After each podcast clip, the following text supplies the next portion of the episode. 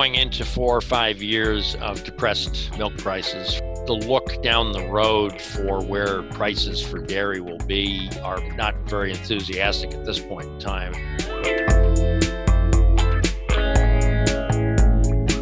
Welcome to Extension Out Loud. This is a bonus episode following up on some of the issues raised in episode 4.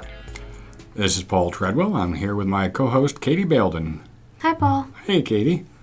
We've talked a lot about the Farm Bill since we started this podcast, most recently about dairy with Dr. Novakovic.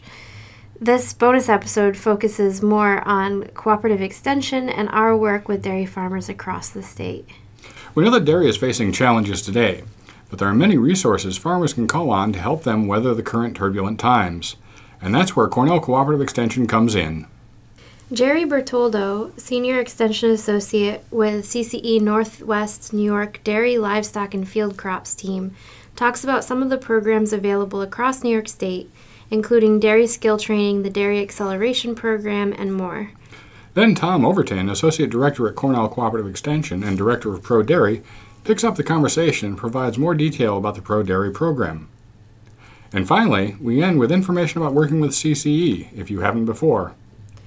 Find out how to contact your local CCE Association office at cce.cornell.edu and look for relevant links in the program description.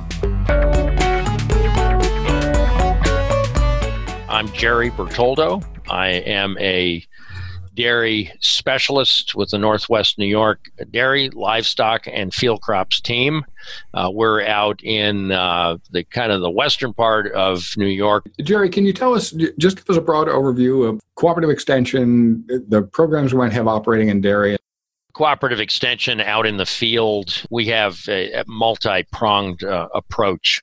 Some of it is the long standing traditional individual farm calls and has an issue that we can respond to and either personally visit or in this day and age we can get them some online information that they can refer to. Beyond that, we have uh, a various number of programs that we get involved with either locally or through bigger state programs and such. Locally, in the dairy side, we have developed something over the last several years called dairy skills trainings.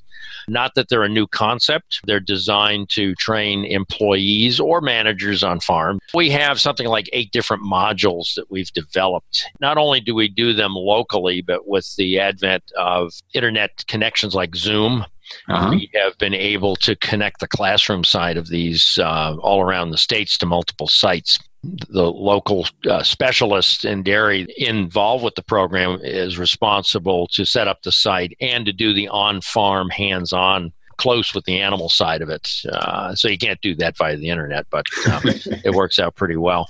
The biggest uh, help there has been the participation of the Pro Dairy program and giving us a member of that team to do the facilitating and to kind of pull us together. When we first started this, maybe five or six years ago, we kind of had to connect via the internet and call people up and try to put it together. And, now it's become uh, a lot easier. We we all participate in the development of the the module or the modification, and we participate from different regions to get together and do the presentation at each other's sites.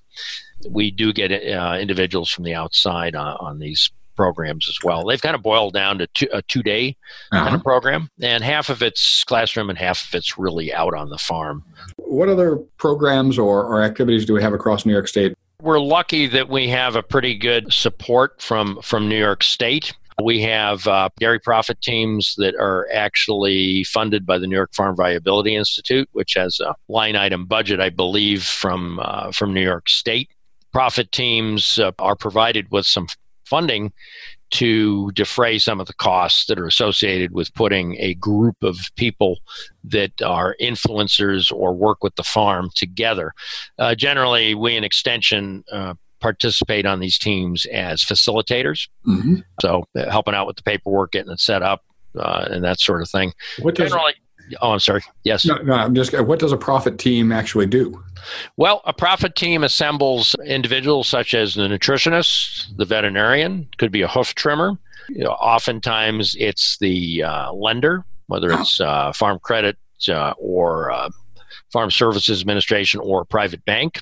Puts the folks all in the same uh, room on a periodic basis, every sometimes as frequent as every month, maybe every other month, mm-hmm. and really sets up the uh, like a uh, do a SWOT analysis on the farm share the information, the good and the bad that's going on on the op- operation. It's uh, everybody signs a, a confident, confidentiality agreement. So, so there's a lot of effort goes into this, a lot of sharing of ideas all in the same time, and oftentimes these teams really pull together a lot of resources and point out something that's practical and affordable that can be done on the farm in the short term. Sometimes there's a big laundry list of things that come out that uh, we think that the farm could use, but generally uh, people boil down maybe one or two things that are doable and agreed upon by the group that uh, would probably be the most profitable effort.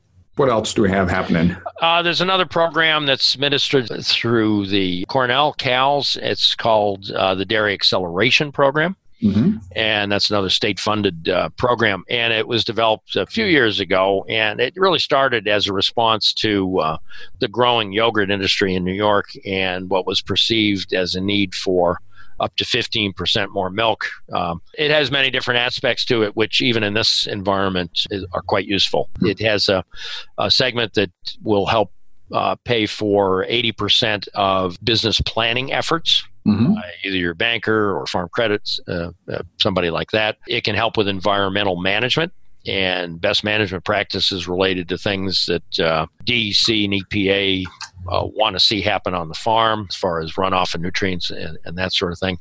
And they have been rather successful. It's an 80% cost share that the program pays.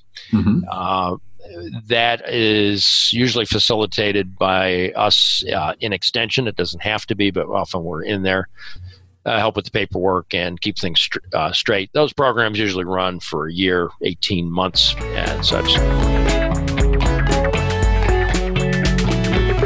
My name is Tom Overton. I'm a professor in dairy management. I direct the statewide Pro Dairy program, and then I also am an associate director for Cornell Cooperative Extension. So, with, in my CCE role, I have oversight of our regional agricultural teams as well as you know a variety of other things that relate to ag. Oh, thanks, Tom. Can you tell us what Pro Dairy is and what it actually does? Pro Dairy is our it's our flagship dairy educational program and applied research program that really is focused on farm level outcome. The program is funded uh, essentially entirely by contract from the New York State Department of Agriculture and Markets to Cornell.